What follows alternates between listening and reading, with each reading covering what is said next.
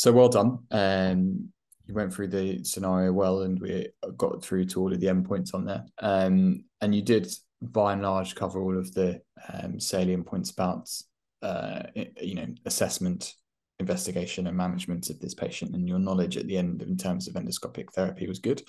Um, there's a few points that I would say about uh, just to try and improve the answers here, and I think the key with these things is you're you're answering it at the level of ST4, so you don't want to, you know, then you're not going to be asked the the you know the letter by letter point about assessment and management in an A to E manner. They assume that you can do that at the medical registrar, um, and I think that's and that's very reasonable for the for them to do that. And you won't have got to registrar level without being to do that, but you do need to still talk out loud with your um with your thoughts. So you need to say and you need to identify very quickly. You know, this gentleman. My suspicion here is that this is a, a upper GI bleed, which is a medical emergency, um, and I am therefore, before taking any history, would assess him briefly in an A to E manner to ensure that they're stable enough for me to proceed with it with a more in-depth history, which is exactly what you should do and is exactly what you would do in real life.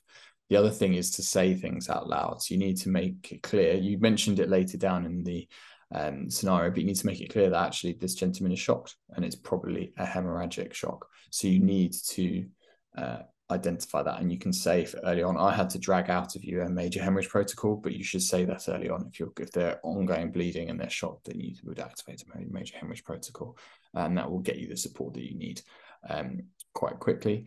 Um, so that is what I'd say. And, and once you've got that out of the way, the uh, examiners know that you know that you know how to manage it, that you're doing it in a safe manner, and then you can start looking at the more kind of salient points and the more uh, the more challenging and technical points, which will give you uh, higher marks it.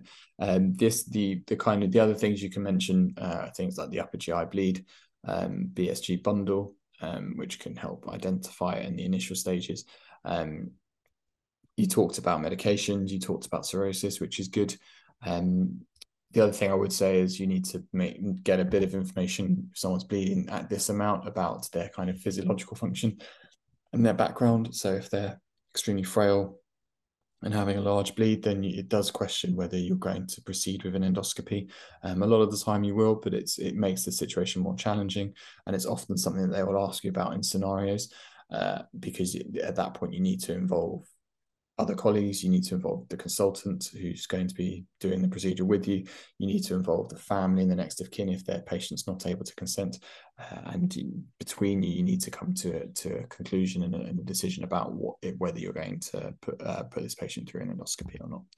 Um, so, and the way you can decide on that is based upon their comorbidities, their physiological reserve, uh, and their and their kind of um, frailty status. Um, the the examination i think you covered the important bits and investigations you talked about it as well i think the other thing to think about is by that point we knew that the patient was cirrhotic mm.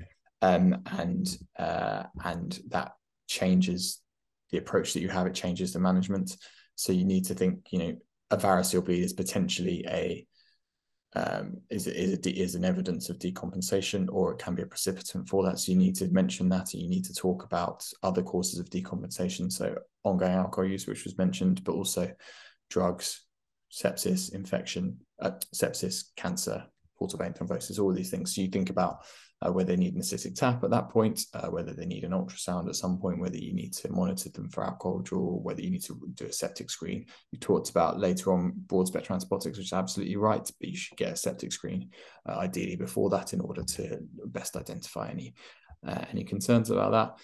Um, and any precipitants for the decompensation, and then I think, and then the actual management itself, I think was good. Um, you talked about uh, correction of coagulopathy, you talked about hemoglobin targets and, and initiation of terlipressin.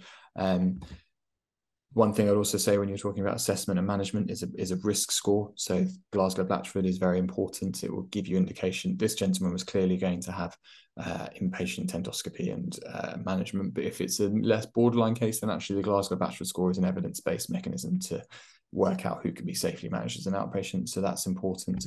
Um, and uh, and then there's the kind of more technical points, just that you want to show to the examiner that you got experience managing these things and you know the the nitty gritty of it, you know that you need to liaise with the consultant or the GIB registrar. You need to liaise with the endoscopy nurse in charge because actually they're going to be the ones, presumably, that are helping book the porters and get getting a room ready for them in the endoscopy unit and managing that point of view. Talk about ICU availability if you need that, in particularly with a cirrhotic, you need to be you may be worried about um, encephalopathy, and then that will predispose them to um, aspirations. You need to think about whether they need airway protection. Um, so all of these things that you kind of briefly touched on, but you need to say more firmly and more clearly so that you can really, so the examiner really gets the feel that you've managed these before and that you know what you're doing, and actually where you in in a post tomorrow you would be straight away you'd be competent in managing it, and they would have be happy with you doing it as their registrar. Uh, and then actually, from in terms of the uh, kind of endoscopic management, actually you did very well. You covered uh, exactly the right points. You you appropriately identified the red signs, which is a which is a high risk stigmata for recent or forthcoming GI bleed uh, from the varices. Um, the it's not unreasonable for them to show you a photo or give you a shot from an endoscopy and show, and ask you to identify pathology. So just to have that in mind, to have some pictures of some ulcers that you've looked at, have some pictures of some varices that you've looked at, just and some red signs which you already did, just to know what the, the pathology looks like, so you know whether you're going to treat it or not. Um, and then yeah, and you otherwise you answered all of the other questions very well. So I think that was a that was a strong finish to the station. Um, so overall, well, uh, well answered, but I think you need to be a bit more uh, forthcoming with your thought process and speaking out loud during these things is never uh, a bad thing uh, unless you get a bit of verbal diarrhea um, because it, it just helps the examiner uh, understand your thought process which is what they're really trying to assess uh, and it, it helps um, reassure them particularly when it's an online interview does that make sense good dean Yep, yep. No, that was very good points, and yeah, sort of helped me help me to sort of fill in all the missing gap, which is important managing the Anything you want to ask? Uh, no, I think you've covered quite extensively, Michael. Yeah, I don't think so. I've got any questions at the moment. Okay, perfect. All right. Well, thanks very much. Thank you.